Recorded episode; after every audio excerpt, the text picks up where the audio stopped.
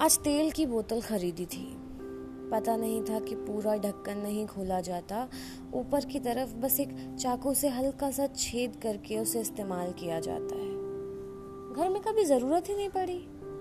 सारी चीज़ें तुम इस्तेमाल करने वाले डब्बों में पहले से निकाल कर रख देती थी।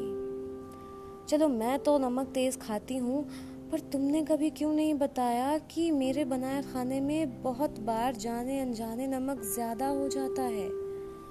यहाँ दोस्त यार मज़ाक उड़ाते हैं आज भी पराठा गोल नहीं बनता।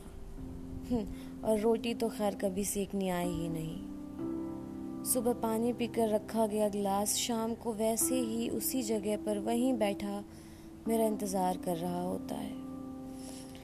उसको उसकी जगह पर रखने वाली सिर्फ़ मैं ही हूँ।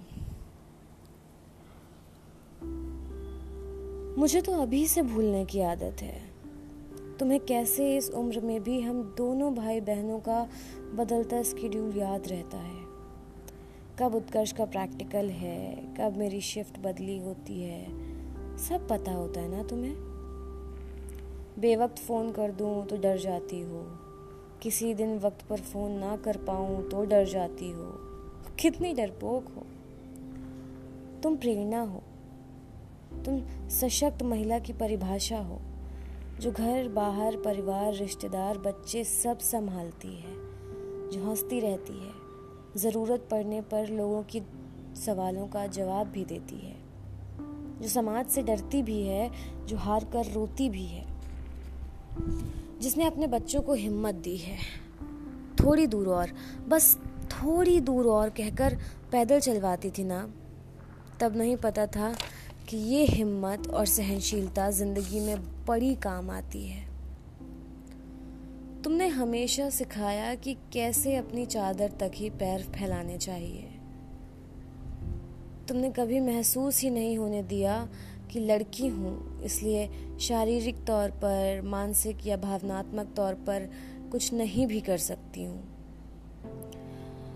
कोशिश कर रही हूँ कि कैसे तुम्हारी तरह हर चीज़ परफेक्टली कर पाऊँ। गर्मी में गैस के सामने खड़े होकर मैगी बनाती हूँ तो पसीने छूट जाते हैं। और तुम तो घर पर उल्टा कहती थी कि एक और रोटी खाओ। सर्दियों में सुबह छः बजकर उठने पर आ, मेरे लिए टिफ़िन बनाती थी।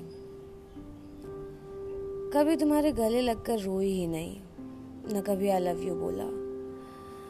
घर से वापस आते वक्त हमेशा दोनों अपनी भावनाएँ छुपाते हैं और मज़बूत बनने की एक नाकाम कोशिश करते हैं। लॉकडाउन में सब साथ में हो घर में। बस मैं यहाँ हूँ। मुश्किल होता है ख़ुद से सब संभालना। याद भी आती है, पर ना तो छुट्टी मिल सकती है और ना ही वर्क फ्रॉम होम कोरोना से तब तक डर नहीं लग रहा था जब तक वो साला कानपुर नहीं पहुँचा था। न्यूज़ रूम में कानपुर का हल्ला सुनकर डर जाती हूँ, मम्मी। बस ख्याल रखो, जल्दी मिलेंगे। Happy mother's day